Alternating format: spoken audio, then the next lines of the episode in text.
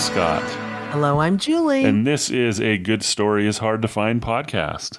Where two Catholic friends talk about the books and movies they love and the traces of the one reality that lie below the surface. Yeah. We're, we're going to talk about King Peggy this week. And uh, this is episode 210. And it is a true story. so we'll not have a problem. Even though I, I was amazed uh, a lot of the time, it was true. Yeah. King Peggy. Peg, Peggielene Bartels is the author's name, along with uh, Eleanor Herman. But the book is about Peggielene Bartels. And the subtitle says An American Secretary, Her Royal Destiny, and the Inspiring Story of How She Changed an African Village. Mm. And I don't remember what brought this book to my attention because nobody I know has read it unless I have gotten them to read it. Hmm. But rereading it this time, and it was my third time reading it, it made me think kind of uh, Breakfast in America, Yeah. the book you chose a Mhm. while back, because it's it's that melding of two cultures seen through Americanized eyes, but um, somebody who kind of straddles both worlds. Yeah, that's that's good. Yeah, I hadn't made that connection, but yeah, definitely. Yeah, I was just because I was thinking about I I love this book so much and I can never get in. I my book club hasn't read it. I can't, you know, people I know haven't really read it, and well, one daughter has, Mhm. but it's that thing of going. I want to talk with somebody about this. I love Peggy so much. Mm, yeah, she's inspirational. It's neat. Mm-hmm. Yeah, and and what a situation. I mean, my gosh, I, I just yeah. First of all, I can't believe this isn't a movie.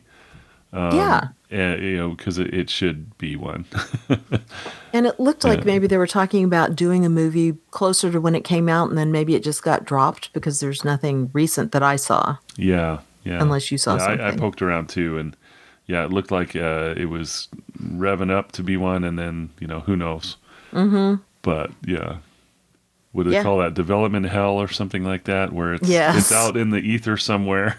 It's Yes. on somebody's desk. Who knows? Yeah, in somebody's file cabinet if they still have those. Too good. So um, the story is Peggy Peggielene Bartels. When we encounter her, she is it's about what 2008 or so, but she is a secretary in the Ghanaian embassy in America in Washington D.C. yeah, she's and- American, right? She she uh She's yeah, Yeah. she's a natural or not natural, yeah, naturalized. Yeah, American? naturalized that what you call it? right. Yeah, it it always sounds like you should be born here then. but basically, yeah, she's an American citizen, but she's also Ghanaian, and she grew up there in ghana in her village, and then her mother had and family had moved to London for a while, Hmm. and then she wound up in America and happy enough in her job, not kind of lonely, you know, but still keeping in touch with the village. And her uncle is the king of the village, which I think we would probably call it more, think of it more like as the chief, sure. hmm but the king, and he's royalty. I mean, Yeah. but it's kind of an elected post hmm in a way. Well, in a way, yeah, yeah. Elected by whom, right? Yeah, by by the Yeah. ancestors, And this town is, be is about uh, seven thousand people. You know. Yeah, I, it's I think that that's important just to mention what it's Yeah. what how big it is. But yeah. but yeah, they're they're selected by uh, supernatural means, I guess you could Mhm. say. Mm-hmm. So yeah, Yeah, and we'll get into that more later. But anyway, Mhm. Peggy gets a surprise phone call in the middle of the night saying, You're the new king. Your uncle has gone to the village for a while or whatever. You know, he's gone away because they he never went say to he the died. fridge. He's in the fridge. That's it. He's in the fridge. oh my gosh. yeah.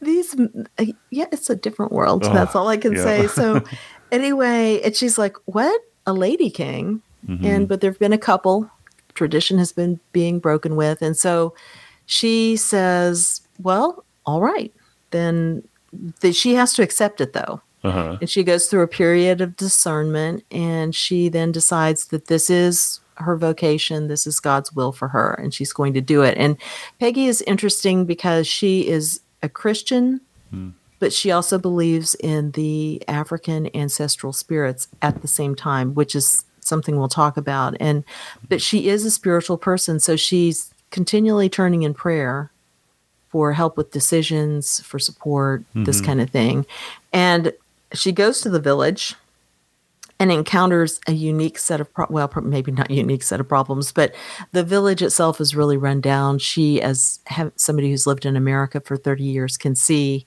all the easy ways there would be to improve it if there was any money and that's when she starts digging into why isn't there any money? and runs into a whole new set of problems. Hmm. and the whole book is about the things she goes through to try and be a good king and to serve her people well. And at the same time, we see her own arc because she has her own personal issues that she's struggling with. And so, as she's serving these people and having to wrestle with her own internal problems, we see how they kind of work together to help form her into a better person Hmm. and a happier person. Yeah. Yep. So I Agreed, it's yeah. inspirational on that level, I think. Yeah, for it sure. definitely is. Definitely is. Yeah. Yeah, you're taking taking on this big responsibility. Um, yeah, one of one of the things I think it's important about her is she was unable to have kids, Mm-hmm. um, even though she she really wanted them, and uh, now you know once she agreed to be the king, um, she has like seven thousand kids. Right, Yes. that's the way she looked at it anyway, Yeah. and uh, it was nice.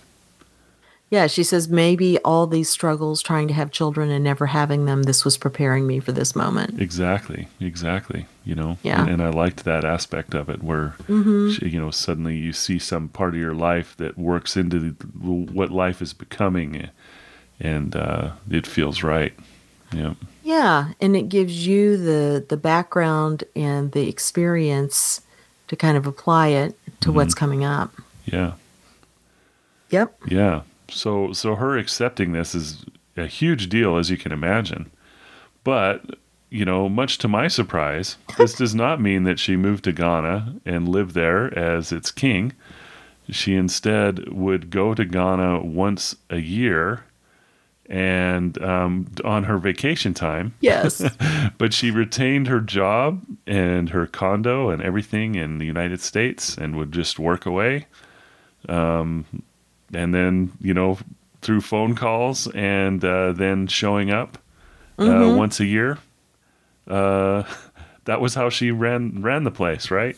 Yeah. So uh, that was amazing. I, I, that was such a surprise. I'm like, you know, how are you not moving there? um, but uh, but yeah, but she she she goes there and it's a it's in terrible shape. You know, in in Oh, more ways than one. In physical shape, it's bad, and also you know you could call it spiritually bad Yeah. or whatever. The whole spirit of the place is negative um, because of some things that people are doing. Right. Yeah, so but there's a lot of things to fix. And then uh, another aspect of it that just really surprised me was the personal financial burden. yes. Um, You know, they're like, you know, she's like, well, I'll send you what money I have. And, and you know, it, it's not like she goes there and she's got this coffer full of gold, you know, like a king should have or whatever. She's like using her personal funds to fix problems in this village. And uh, then she moves on from there to do really great things to set them up and to uh, to start funds rolling in and things like that. Yeah, and one of the things that I liked also is that as the story goes along, you also get the history of Ghana given to you. You Hmm. get larger reflections on Africa and Africa versus America, Mm-hmm. and not in really a judgmental way, just in a comparing and contrasting kind of way. And it's woven into the story so well that you don't ever feel like it's a lesson. Now let's stop telling Peggy's interesting story and sit down and here's Ghana on the map and blah blah blah. Hmm. You know, Yeah, these yeah. these reflections will be uh, sparked by like she'll think about where all the garbage in the town is put, and it's in this cave, I think, which connects with um, the underground dungeon of this castle. Well, the castle is where dungeon is where slaves were held before they were shipped away. Wow. Yeah. So that will kind of lead to Peggy would think about this and she'd think about the slavery and this and that and blah, blah, blah. And so, um, or she'll talk about her people, here's how they solve problems Hmm. because they're very uh, gentle, peaceful people. Yeah, and they So are. You know, it's uh, you know, when I say um, that it's spiritually negative or whatever, you know, it could be a lot worse. You know, there's not, there doesn't seem to be, um, like rapes and murders and things like that. Right. That there aren't like gangs running around. yeah, they, they are a gentle, good people. Um, there are some uh, some abusive men towards women, right? You know, Mm-hmm. beating up women. And she's like, "Well, I'm going to put a stop to that immediately." And uh, then there's all just theft. You know, uh, people stealing from each other and from the government. Uh, Mm-hmm. You know, just uh, you know, at will. There, there doesn't seem to be much.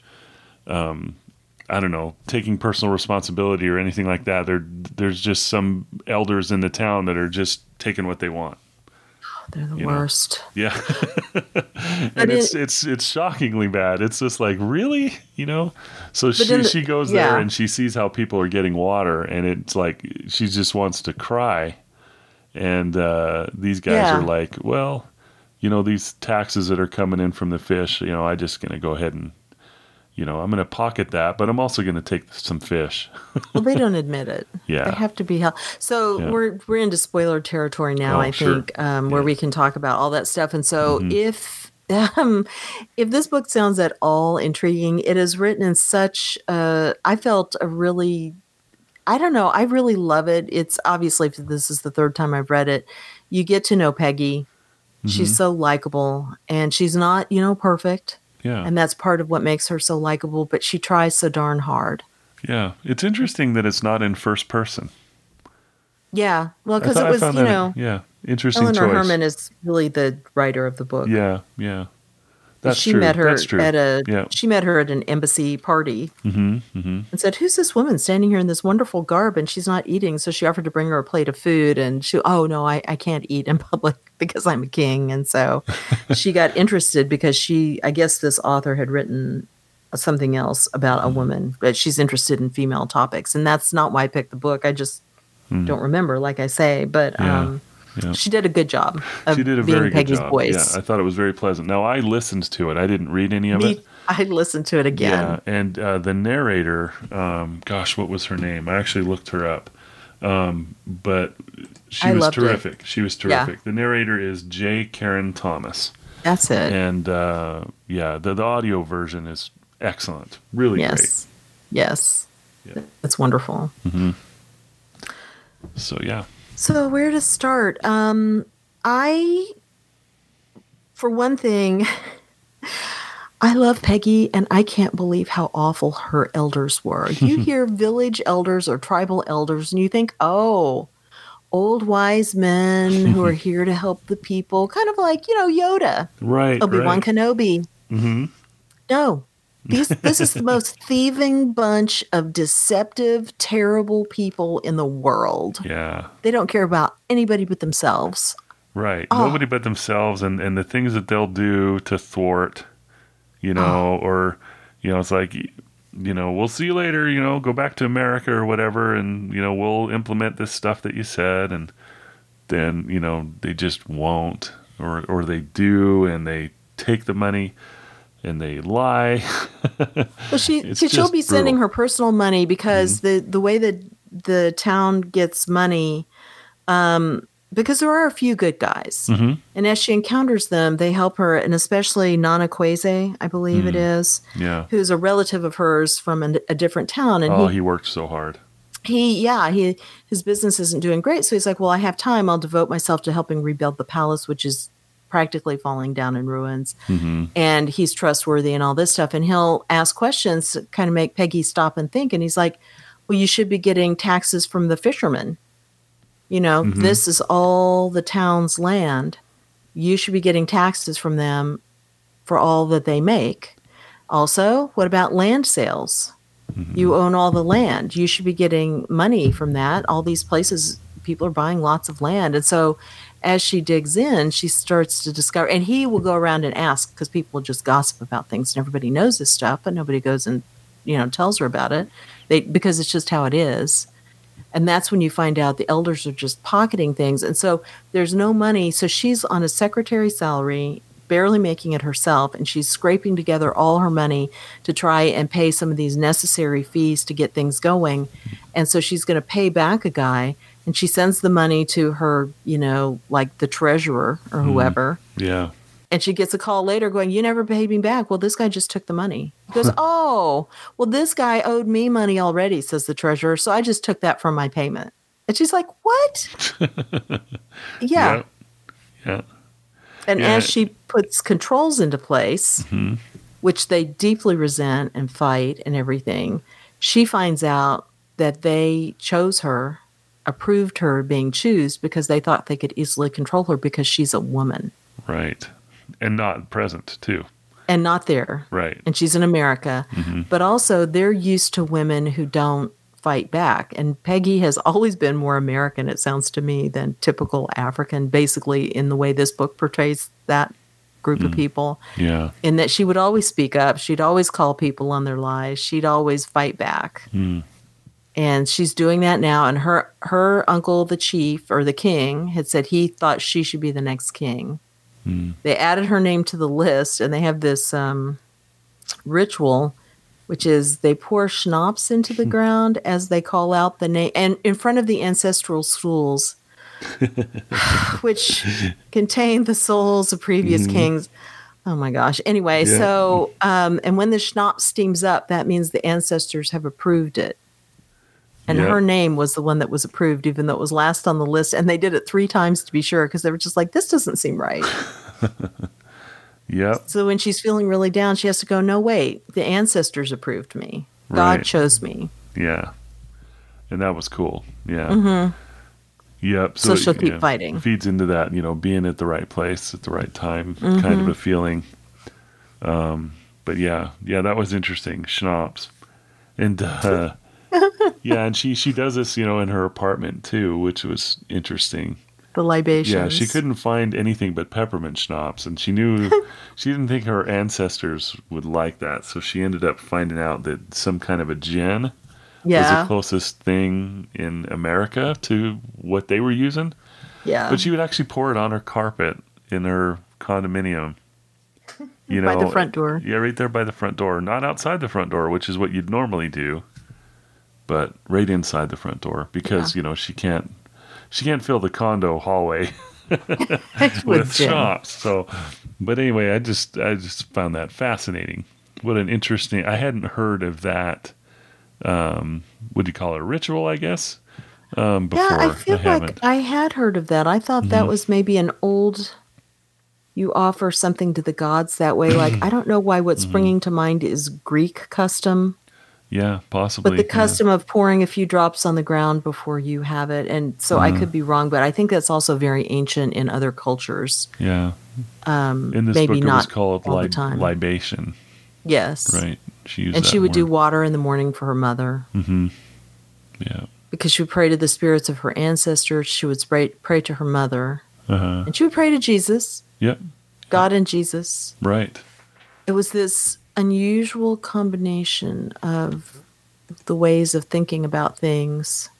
Yeah, I I have a highlight um, in the prologue that where she's talking about dreams, Uh-huh. and it kind of it summarizes this Okay. this uh, feeling of more than one thing. Right? It says sometimes a dream was a message from God or Jesus, or from your ancestors, or even from the better part of yourself talking to the stupid part of yourself.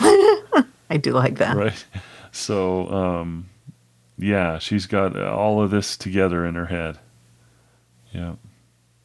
Well, and we see in the book answers and um, actual dreams where she's a spirit, uh, like an ancestor has come to talk to her. hmm And of course, this raises huge problems for a Christian, for a Catholic, because, you know, ancestor worship, no, no, no. Yeah. But on the other hand, we venerate the saints, Mhm.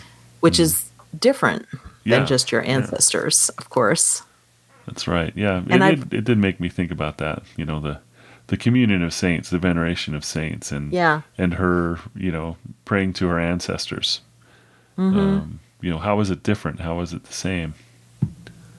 You know, Yeah, because the ancestors, you don't feel like they they're they were just ancestors. I mean, good or bad. hmm and Yeah. you don't know if they've acquired wisdom since they've become ancestors. I know I read Cardinal Sarah's book, whatever his first book was, not the one about silence, but just kind of it was like an interview with him, Hmm. Oh, okay. Hmm. a long interview. And he's African. And he was talking about the problems that ancestor worship causes Hmm. because it takes people's focus off of God. Yeah. And yeah. the other thing is that often, especially, and you'll find this from the earliest Christian thinking and Jewish thinking too, is, you know, these other gods of other lands that might be able to do something, or these ancestors are actually demons who hmm. are masquerading Hmm. as gods. yeah. And so I don't know where all this comes down in that mix, except, you know, ancestor worship is a no no for hmm. Catholics, except Right. if, you know, hmm. Yeah. Except you can like i will ask my um my grandparents to pray for me Hmm. and it's not ancestor worship but it is turning to them as really good people who i feel are either in purgatory or in heaven to pray because Yeah, the people sure, in purgatory can pray for Yeah. you and that's how our you know we look at the communion of saints anyway you know that's Mm-hmm. that's what like you know mary too right right you know in in that prayer we ask her to pray for us sinners right? That's Yeah. what we're asking her for. You know we're not worshiping mary. Right. You know that that's the proper way anyway. We're not worshiping mary. We're we're uh we're asking for her help right? Asking for her to pray. Um, Mm-hmm. Yes. the same way we would ask you know if i was having trouble i may ask you to pray for me. Yes. Um, you know that that's just the same thing. So Yeah, and in this book, it's really treated that way mhm. without being articulated, the reasons being articulated, but no one is. Um, well, I guess they are offering them the libations. I don't know, but like, um, so Yeah. the also the idea is when you become a king, there's a stool, and your soul, part of your soul, goes into the stool or something, and it yeah and so her stool, at one point, somebody's going around the town telling terrible, is it the terrible lies they're telling about her? Yeah. hmm Like Uncle Moses or somebody, one of the elders. And the stool, her stool is crying uh, yeah because it knows all these things and it knows these lies are being told, oh boy yeah you know? That's and there's rough. another time when the wrong body is brought back. oh my gosh And all the stools are very upset. Oh, They're boy. all making a huge noise all night long. Things are knocking around because they are the only ones who know, other than the bad Oh, people boy. who did this. This is not the king, it's the Yeah. wrong body. that was just amazing yeah so the the previous king is put into uh I don't know, a morgue, right? You know, where Mhm. he's just being held in the fridge. They say he's in the fridge until the new king, which is Peggy, is ready to give him a funeral. And she's not ready to give him a funeral until she has a decent place in which to give it. And like um, you said earlier, the the palace is in total shambles and it's going to fall down.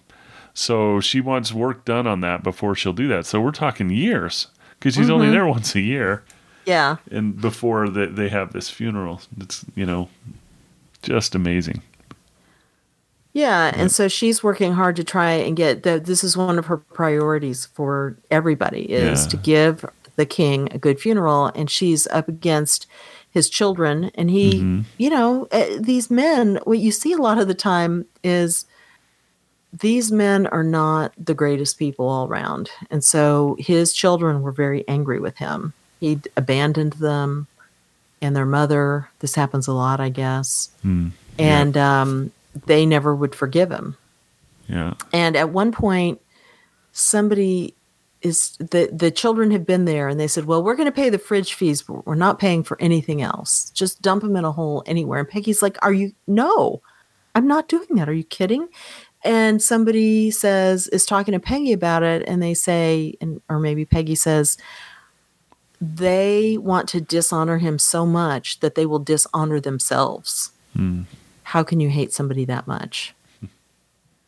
And so it's kind of pointing out a theme that has to go throughout the book. She is there righting wrongs, but she's also having to decide when to show forgiveness. yeah and she shows Because- a lot of forgiveness Boy, yeah yeah. she's extremely patient you know she'll uh, one of the other impressive things was she she would practice a speech all night long that she just wanted to tell these guys right and then she would Yeah. she would let her rip, and they wouldn't respond the way that she hoped sometimes. And um, but she always got to the point where you know if you admit what you've done, you know, we're going to move on from this. And uh, Yeah. several times. Well, Just- and I'm it- surprised. And it was just increasingly shocking, right? You know, as you said. So it's just like, really? After all that? You'd think she'd uncover some stuff and then they'd find more stuff. And then you'd find people like Siami, who is um that's her spiritual elder. He's like the priest. And he he's sometimes helpful to her, but he's also a thief and an alcoholic. And so he'll steal the libations for the stools and hardly have anything to give them, which doesn't make the stools happy. And I know it sounds funny, but they are a character in the book. Yeah. And um, but he's also unrepentant. Yeah. You know, he's the one with the very new young wife and keeping his money, and uh, you know, it's just a. It that was one of the things that felt biblical to me in some ways. Interesting. Some Yeah. people would repent, and some people, like um, Uncle Moses, who probably killed the king, he's the one who kind of lost his mind, right? Mhm. Um, and then this guy is like all the Psalms I've ever read about why do the evil prosper? And here I am doing the right thing and I cannot get a break. Hmm. Yeah. Everybody treats me terribly. Mhm. And the more I'd hear of this guy, the more indignant I would get, Yeah. you know? Mhm. And every time she would try to say, okay, well, we're not going to have these people as elders, their problems, she'd get this huge pushback from the family. Going, well, you have to be respectful to the elders. Yeah. She's like, yeah, but they've been stealing from you. I know, but it is family. Yeah. Yeah. And at one point, and which seems unreasonable, but at one point she's thinking about, um, oh gosh, what's his name? Uh, the guy who is almost crazy. He'll just Oh, show up. yeah. Um, right. He was on drugs and name down. alcohol and yeah. Oh shit. Yeah, he Yep. had he had a real string of bad luck, like a whole bunch of like his his siblings and Oh, his mother right, and all these people died at the same time from different reasons and it kind of drove him crazy. Mm-hmm. And he turned to drugs and everything and so people would give him a second chance and he'd be fine for a while and fall back off the wagon the way you do. And she he comes to her and he's asking for support. And at that point is when she realizes that, let's see, the interlocking layers of support uh, from a big family are what help the weakest make it in life. Hmm. She's like, you know, you don't have to support them in everything you do. But he's saying, I've become a Christian. These people support me. If I could just buy this, you know, I've I bought this little um, like a concession stand kind of a thing and I think I can earn a living. And he's like, but I can't make quite enough money and I'm really hungry all the time. And could I just borrow $50, which is a huge amount of money Yeah, there. for sure. For sure. And she's already given him money and had him fall off the wagon and everything. And she, but she's thinking about what she's learned. Mm-hmm. And she's like, we're all here to support each other. And she's like, I think he's sincere. And she's like, I'm going to give it to you, but I'm not giving you anything else if you fall off the wagon again. This is your warning. Yeah. And that's the time that allows him to make it. At, at that point, didn't someone else who was in the same room give him money too? I think his name was Ekow, I think. E E K O W. Uh, But Ekow. yeah, Ekow, right. Yeah. But didn't didn't Papa uh, Warrior, her brother, right. gives him he out of nowhere, and he would Mm-hmm. never give him anything, and he was always saying, "Cut these people off." Yeah, but I mean I, that's You're what I thought was so cool. It was like, you know, Peggy did it and then he did it. So she was like leading them to do that kind of thing. Mm-hmm. That was a cool example of that. Yeah. And she also and and at that time is when she's also this is toward the end of the book, but this is also when she's realizing because she's very thoughtful and she's realizing that there's a sense of community that goes beyond your personal family into the human community. And by that time, she has um, come to the attention of the Shiloh Baptist Church back in Washington, who um, a news story was done on her being king. And they read this story and they're very involved in all these charitable projects around them. But they said we have been really wanting to sponsor a town in africa. So they contact her and get involved and they're like well we're going to start a school for all the people whose parents can't afford school books. Uh-huh. And we're going to do all these other things too. We're going to help with a water bore or a borehole. Because that's the thing you started to say is these little kids have to walk several miles a day with, hmm. to get enough water for their family. Yeah, six hours a day, some of them. morning and evening. Yeah. yeah. And so she's like all and there's water below the surface but they just have to have the money to drill down and get it to where people can have the water. Yeah. Yeah. and so this is one of the things she wants the money for. And she's so mad at the elders because once she starts to get things straightened out, they've got money. Yeah. She can use it properly for her people. And so she is saying, you know, there's Ekow and her family, but there's also this Shiloh Baptist Church. And it says some of them aren't the richest people, but they're still tithing. They hmm. still want to help Otuam, which is her village. yeah. And there was a Washington journalist who gave $7,000 for a borehole and says, I've got so many pairs of shoes, your kids don't even have water. you know, Yeah, businessmen yeah. planned fundraisers for an ambulance who said, you know, this is the first meaningful thing I've ever done. Um, because they didn't have a way to get people to a hospital. Right. Yep. So these are the basic things that when she shows up from America and she said, you know, the poorest people in America have access to water. That's true. Yep.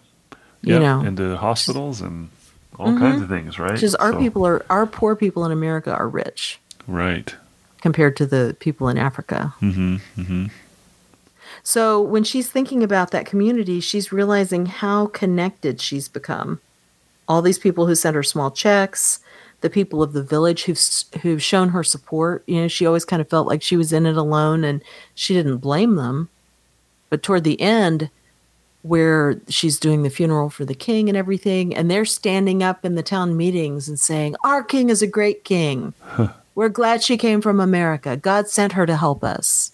Mm-hmm. you know, and they show up to fill in the holes in the palace plaza for the funeral just because Yeah. Our Yep. king helped us, we want to help her. That was awesome. Yep. Yeah. And you mentioned uh, that one fella. Oh, what was his name? The one who was helping. Nanakwesi. Yeah, building that that palace back up. Mm-hmm. He was great. Yeah, he he was doing stuff above and beyond even what he Oh. agreed to do, and um, like you know when she when she came back to Ghana and saw the palace, you know it was in great shape. It wasn't finished yet, but it was everything that was there was wonderful, and he actually added a room on the front of it for her. Yeah. Um, thought it was neat. Yeah. Well, and she gave him all this appreciation, you know, and she went, This is amazing. She looked so tired because he was worn out from doing all this. And she she was like, You have done such an amazing thing. I can't believe this. And his his whole demeanor changed. You know, he smiled, he stood up straighter, all this, and and she says, Oh, right, the difference that recognition can make. But she hasn't realized that she herself would like some recognition. she just hasn't been thinking of it. Yeah. Yeah. And um, it says the town meeting was adjourned, and all but 20 of Peggy's elders and close relatives reluctantly left, many casting longing backward glances at Peggy on the stool. They want to stay longer, Peggy marveled. They are energized by the changes I have made, by the plans for the funeral. My people are solidly behind me. It was an astonishing realization. She had been so focused on what she needed to do for her people, writing up a long list and ticking off the first boxes, that she hadn't really thought about changing the relationship between the people of Otuam and herself. Last year, almost everyone had ignored her town meeting. What had she sensed this time? Loyalty, support, pride, excitement, love, even? Yes. The people of Otuam were growing to love their king, a fact that made her feel both humble and ecstatic. Until now, she had focused on her duty. She hadn't put love in the equation. But something new was undeniably there. She could feel it all around her, not a self imposed wall, concrete wall of fear, but a warm circle of admiration, respect, and support. Somehow, when she hadn't been paying attention, the one had quietly transmuted into the other. Yeah. That's awesome. yeah, and that's um, you know, she starts this as a sense of okay, I will take this job. Being a secretary qualifies me for a lot of the things a king would have to do. Mm-hmm. Organizing meetings and doing all these things. And she's being encouraged by the ancestors loudly every time she stops at this one intersection. Nana, you have been chosen. she's like, What? Is that my car? Yeah. Uh, But once she does it, you know, she doesn't look back. Mhm. And she doesn't realize through her acts of service and the things changing in the town and the struggles she's going through that that's probably getting told by other people to the people of the town who can see things changing. Right. Yeah, and that that is you know personified by that moment that I was talking about with uh, Ekow. Ekow, yeah. Ekow, mhm. right? Yeah. So uh, yeah, her giving him money and then uh, getting money from elsewhere as well. Um, Yeah. People following her, right? Now Yeah. she now she's influencing and and yeah, it's it's really terrific that way. And and yeah, the whole connectedness, you know, the whole sense of community and her um doing this the way that she's doing it still just blows me away i'll show up once you know once a year Yeah. or whatever and um but but yeah the the the ghana sections were the best Oh, yeah. you know uh the, well the washington dc sections were very short you know thankfully yes. but it was like Thank yeah, goodness. that was Washington D.C. Then I left for Ghana again. But um, she she would say things like um, she ruined her credit, you know. So Yes. she she is maxing herself out, making things happen in Ghana, right? Yes. yeah, not the whole country, but uh, Otuam. Or her village. Yeah, her Yeah. village. Yeah. But yeah, but then it's gratifying. It, it really that was a great moment when she realized that hey, things are really coming together, and yeah, I'm doing the right thing. Well, and then she and finally all- gets to the funeral. Yeah. Oh my gosh. Would you like to talk I about the could funeral, not Scott? believe it. I couldn't believe it. Oh my Right? gosh! I read this book, like I said, this is my third time. I totally forgotten about the the big thing of the funeral. Oh it was the wrong body. gosh, yeah, it was the wrong body. And deliberately. Unbelievable. Oh so that, yeah, so they go through this whole thing, you know, all these plans, you know, the the palace is looking good, everything's good. This- So it's been years, and now it's time to bury the previous king. So they have, uh, you know, she sends. She's not allowed because she's the king. She's not allowed to see the previous king for some reason, some rule. So she Mm-hmm. sends people to go get him from the morgue. Um, the people bring bring the body right, and they have a whole funeral and they bury the body, and then uh, I can't remember if it's the same night or the day after or whatever, but someone from the morgue calls her and says, "Hey, uh, we still have this body over here. That's your your previous king." And she's like, "What?" So they uh, Yeah. they buried the wrong body. Well, and it's the thing of uh, the people who brought the body locked him into the place where he was going to be dressed to be in state. hmm And they wouldn't let in certain people who would all call Peggy and go, They're not letting me in. And she'd go, Well, yeah, because of this. Uh huh. Because it's not dignified because he's naked and you're a woman. But yeah, because of this. And and you're not trustworthy because of that. And so there were all really valid reasons, not that those people were giving the reasons, the people who were locked in with them. And then um, the thing that got me was um, she it gets on the radio Uh huh. that the wrong king was buried because she says, okay, so she straightens it out. They get the king back. She's like, I can't afford another huge funeral. Surely my uncle will understand that all this stuff was meant for him. Right. Right. Oh, yeah, because there's this one thing where she's supposed to sit with the body and they Uh-huh. give her this uh, dose of something where the king might, the king's spirit might speak to her Hmm. Before he goes off to be with the ancestors, right? And she gets nothing except this guy seems super happy. He's just smiling and happy. That's it. Yeah. Well, it's because it's not her ancestor. He's- but, but he's been in the fridge so long, nobody knows who he is anymore. Yeah. Because yeah. if you can't pay the fees, they just stay in the fridge. And Uh-huh. so he's just excited to be buried. um, and so when it gets all straightened out, the Council of uh, Kings, who kind of oversee, because there's thousands of kings, hmm they oversee they call her in they're like oh you're going to have to pay a huge fine because this is so disrespectful and I, we can't Yeah. believe you could have called us and we would have helped you. And she's like oh that didn't occur to me. And but what happens is is then it's uh uh siami is there hmm and he starts explaining he knows the whole story Yeah. yeah. that the the king's kids were so mad and determined to have revenge on him and Peggy for making uh, him for letting hi their father have a nice funeral that they paid those two elders to pick up the wrong body and make sure he was buried so that they would shame Peggy. And then they told the radio so she'd be shamed. and as more of this story is coming out, they said by the time it was done, everybody's head was hanging in shame, even the Council of Chiefs, Oh my gosh. Wow. except for Peggy, whose head is up and she is fighting mad over this whole thing. I was and really impressed with how she handled that entire situation. Yeah. You know, um, going before the kings, that must have been brutal.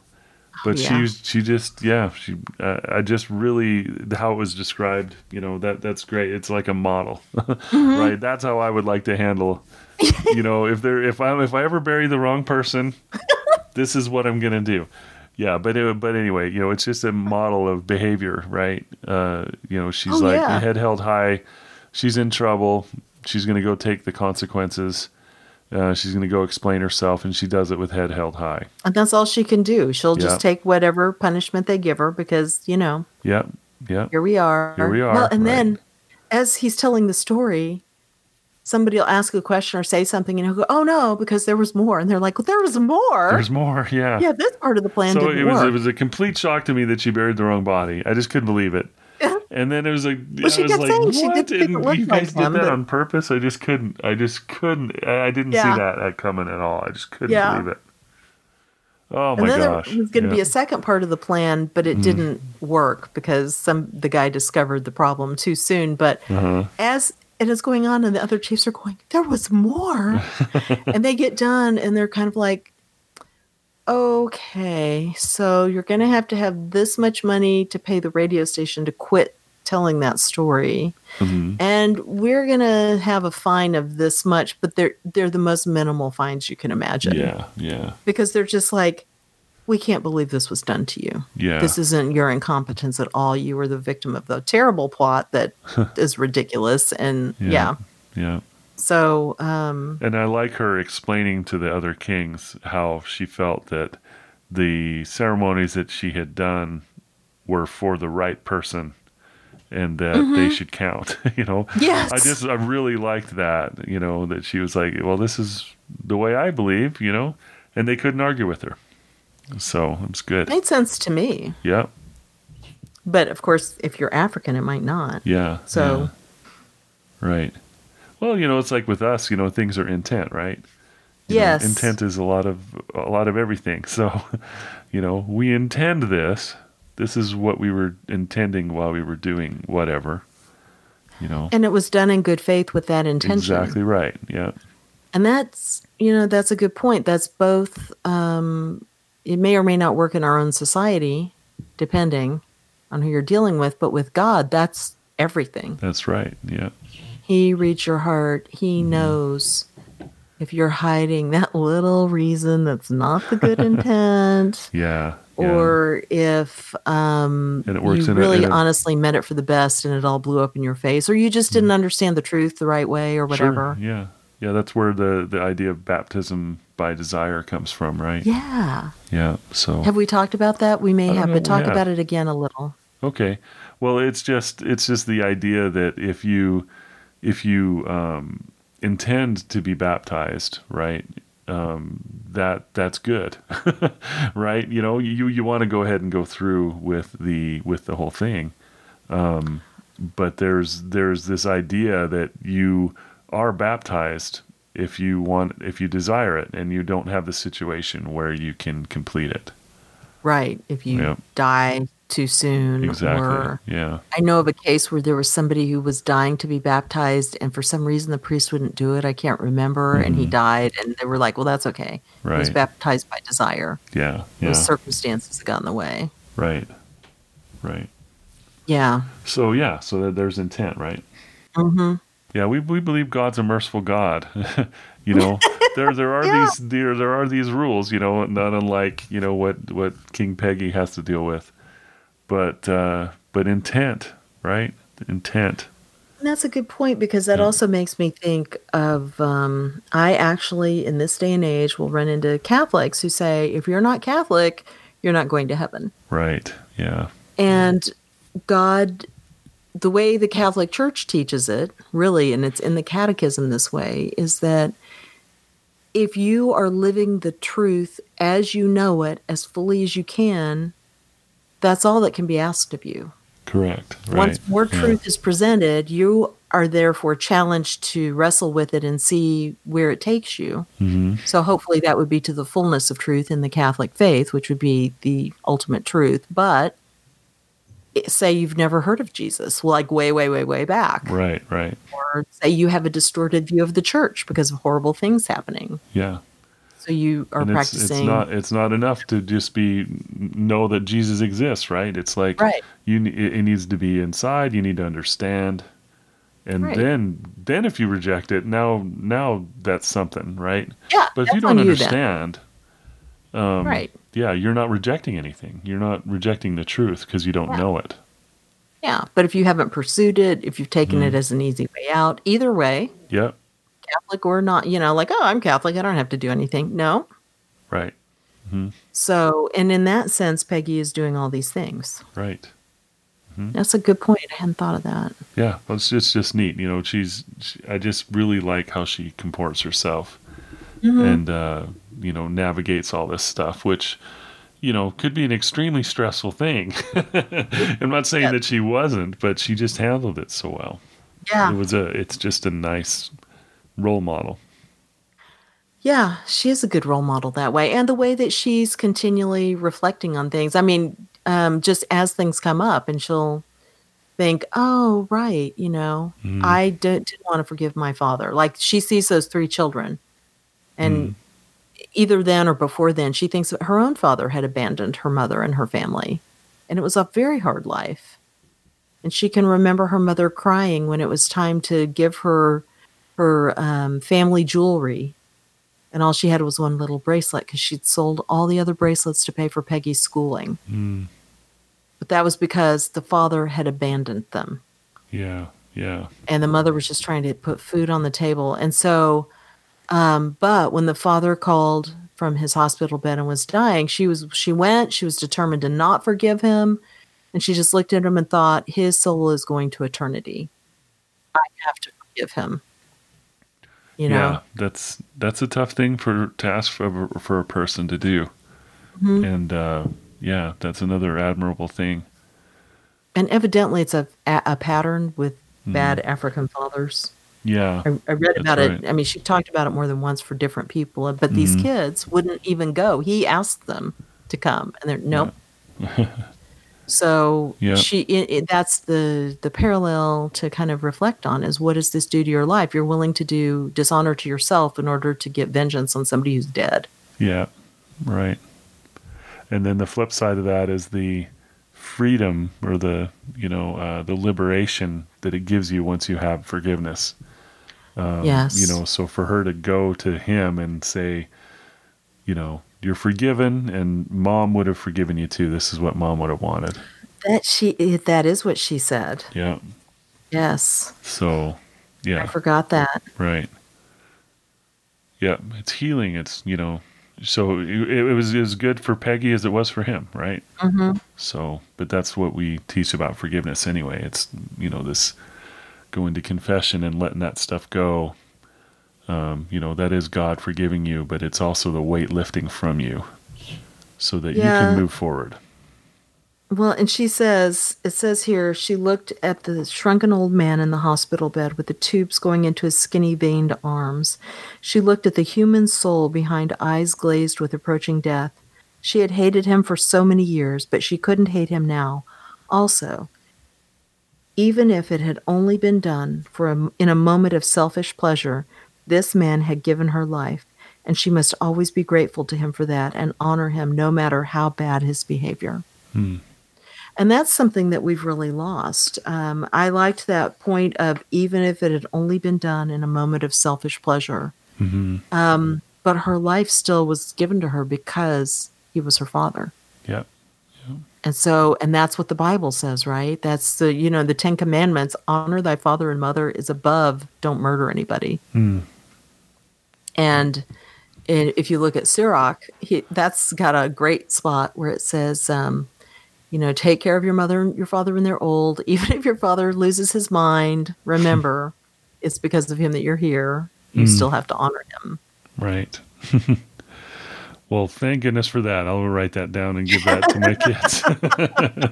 Pass Even that one if out. I go crazy, I, I'm these are your responsibilities. Yeah. I'm going to tattoo that on my arm. So my kids, when they're going, what is this? I'm going to, here, Uh. right here, read it.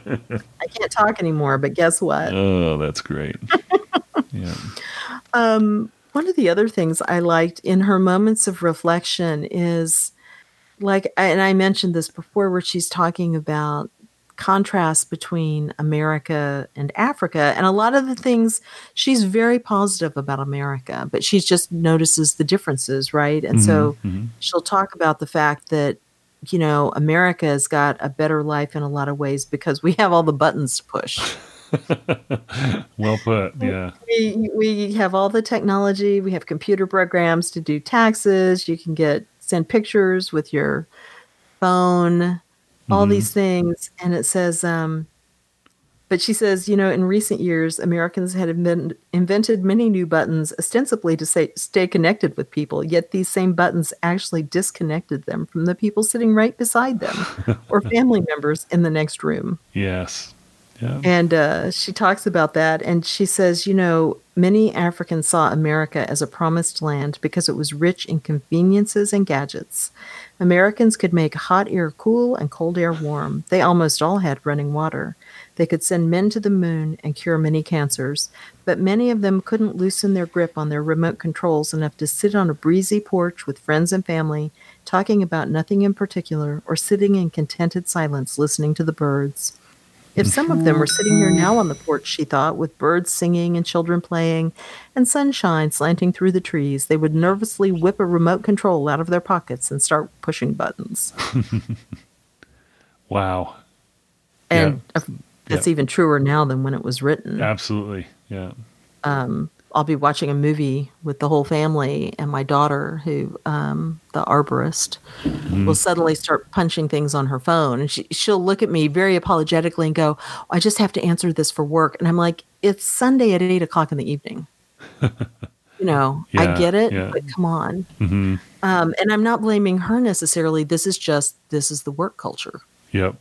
Yep. Um, and then she also talks about later on, she's so sick of arguing with these elders all the time. And I mean, there are so many arguments for I love her arguments that she's practiced. Yeah. I'm a man with breasts. Mhm, That's right. You cannot be a man with breasts. I am a man with breasts. Uh, so have these huge arguments that will Yeah. die down. And she's like, this is how they are her Yeah. people. They'll they'll argue, then they'll come back, they'll argue later again. And um, but she was saying, you know, she's just sick of it. And she goes, you know, right now, if I she was in her condo, she'd have air conditioning and a flush toilet, a hot shower and television. Instead, she was here baking like a muffin, washing in a bucket, flinging water at a toilet, and fighting a battle with her temper that she was losing with distressing frequency. At least I have someone to argue with, Mhm. she thought, and the thought was so startling that she raised her head from her hands, wondering where had, it had come from. But it was true, wasn't it? And she says, you know, she would work all the time, or she'd sit uh, and watch TV while she ate her takeout dinner Mhm. at home. Yep. That was it, and not even paying attention to what she was watching. And she says, Was that better than living in a tangle of friends and family punctuated by periodic arguments? Suddenly, she didn't think so. It might sound like a good thing to have no arguments, but people inevitably brought arguments with them, and a life with no arguments meant a life with no people. Wow. Yep. That's great. Yeah, and I, I, and she says that thought was so startling, and I thought, well, that's one of those inspirations. Whether it's the smart part of your brain talking to the dumb part, or you know, God dropping a little, the Holy Spirit going, "Hey, Mhm. guess what this means? Think it further." For sure. Yep. she'll stop and think it through and go, "Oh, I hate this, but you know what? I do have all these people in my life. Mm. I'm not lonely." Yeah, that's that's that's a nice thought. Yeah, I like it. And you know, I'm, this is the the whole phones thing. You know, that's that's something I've actually been thinking about a lot over the last couple of years. Anyway, I like Mm-hmm. to to look at a lot of different things. People thinking about that. Mm-hmm. A couple of books. There's one called Hamlet's Blackberry. That's a Oh. really good one by William Powers, and then uh, I've heard of Digital Minimalism. book. Digital Minimalism by Cal Okay. Newport is very good. Okay. Yeah. And what are they saying? Well, Cal Newport has a whole. Well, it, Hamlet. If I go to Hamlet's Blackberry, that that's uh, it's been out for a few years, and it, it's just you know, it's a philosopher sort of trying to think about well, what does living a good life mean in today's world? you know, with all our Oh. gadgets and stuff. And one of the main things that he proposes is this idea of a uh, Sabbath.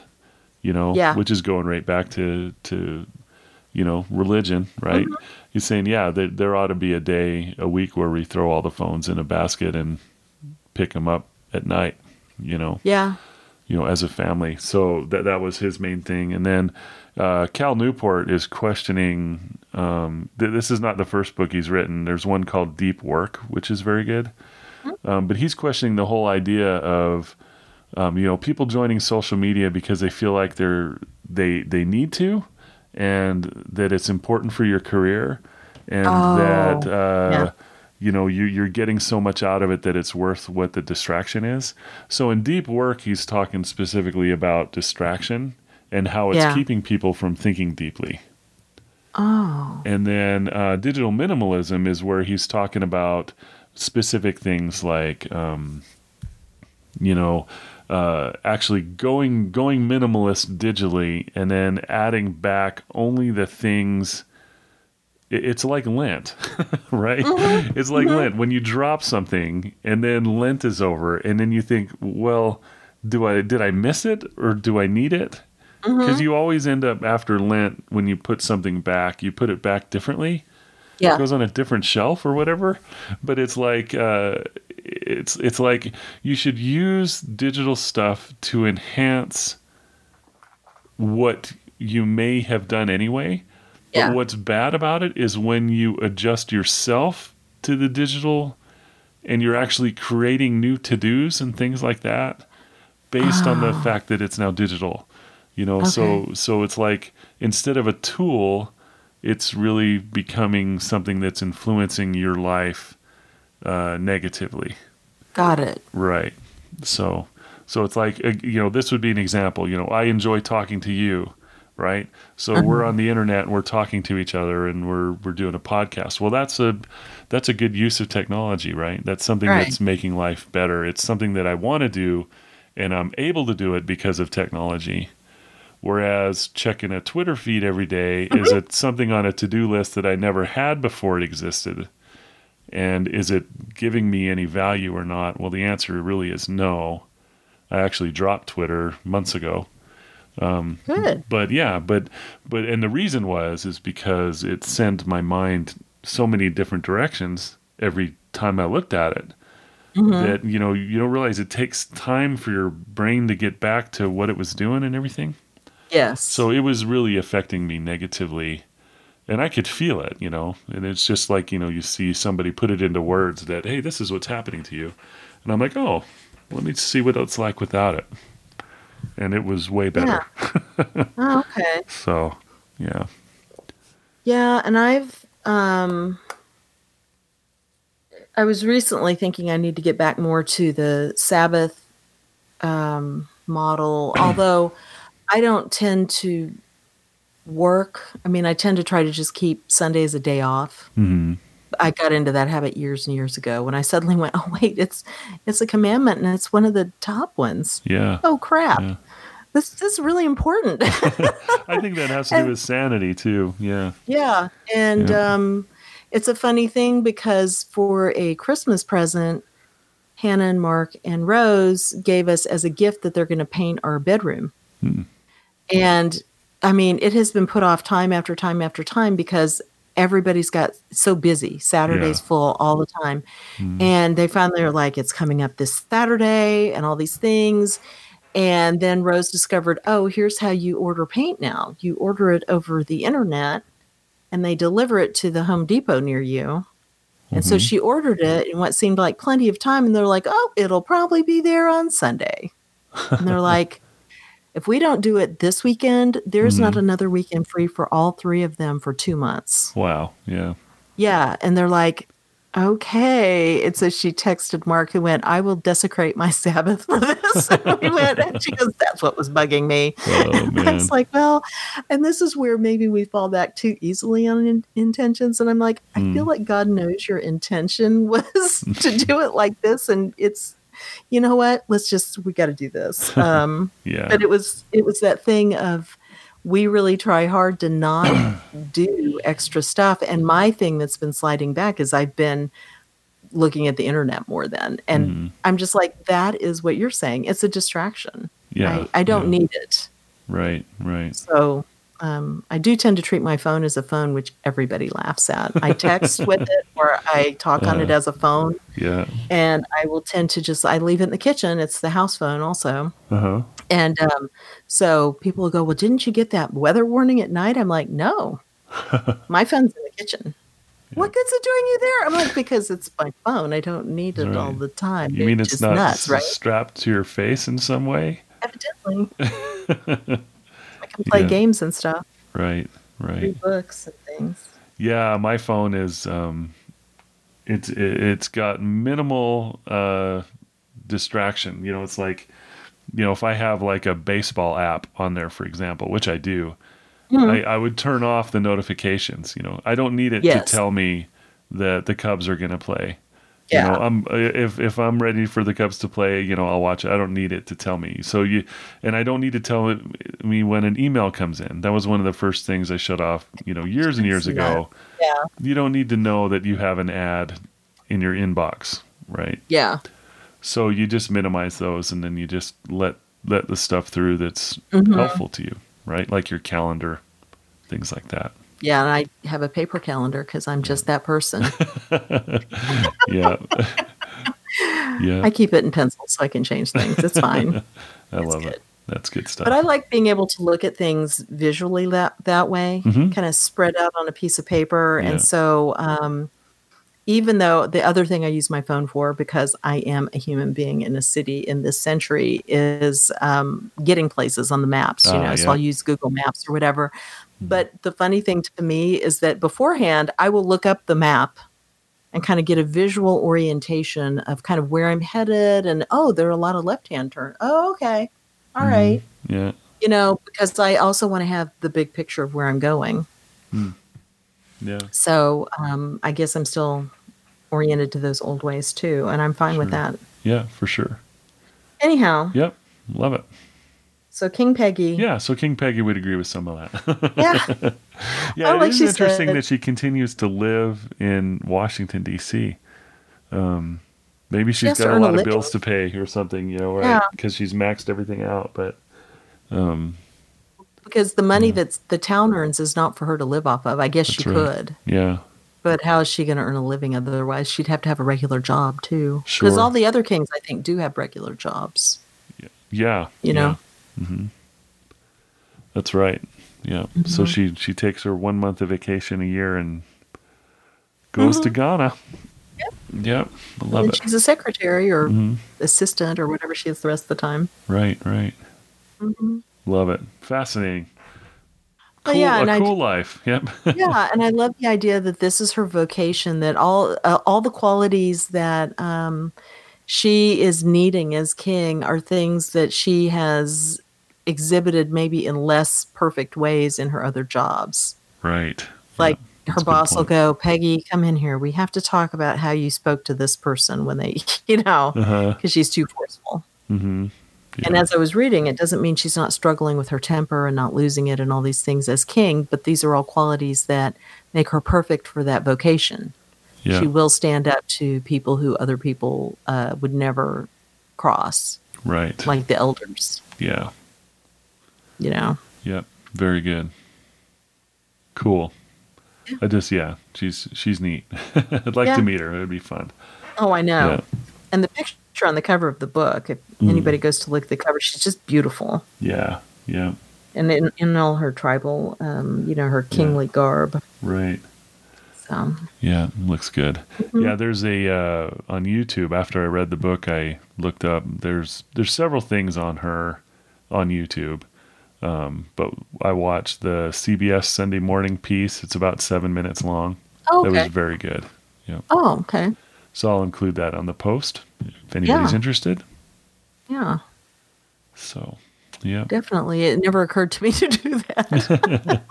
I was like, she really is real. This really Yeah. happened. Yeah, She's a real person.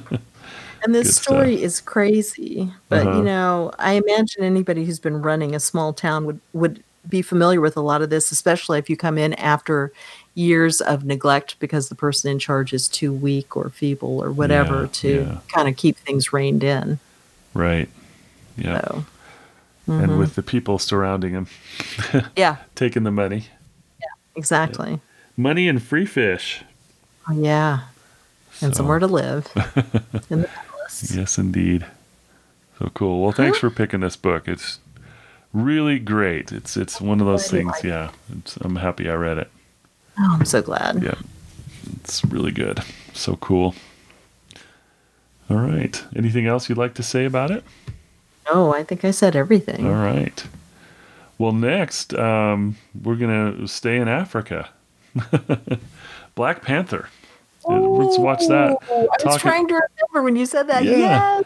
We're going to talk a little bit about uh, what the Marvel universe, but Black Panther specifically. So um, we we haven't talked about Marvel at all. I don't think. No, I don't recall we ever talking haven't. about it. Yeah. So Be your big chance. I have right. very little to say about Marvel. Everyone's like, oh, finally, Well, right? well, I should have put the Marvel universe instead of just Black Panther, so you could watch all of them in order in time Oh. for the podcast, Oh, yeah, it will be my pleasure. and you would. Be, Wait, I can say that without laughing. Hold on. I can. I love it. I love it. Well, I'm looking forward to it. It'll be fun to talk about. It's a fun movie. Really I cool. that so Blockbuster, fun, good show. Yeah, yeah, Yeah. I really love it. It's going to be great. Oh, good. Cool. Yeah. All right. yeah. Okay. All right. Well, thanks for listening, everybody. We'll talk to you again soon. All right. Bye-bye. Bye bye.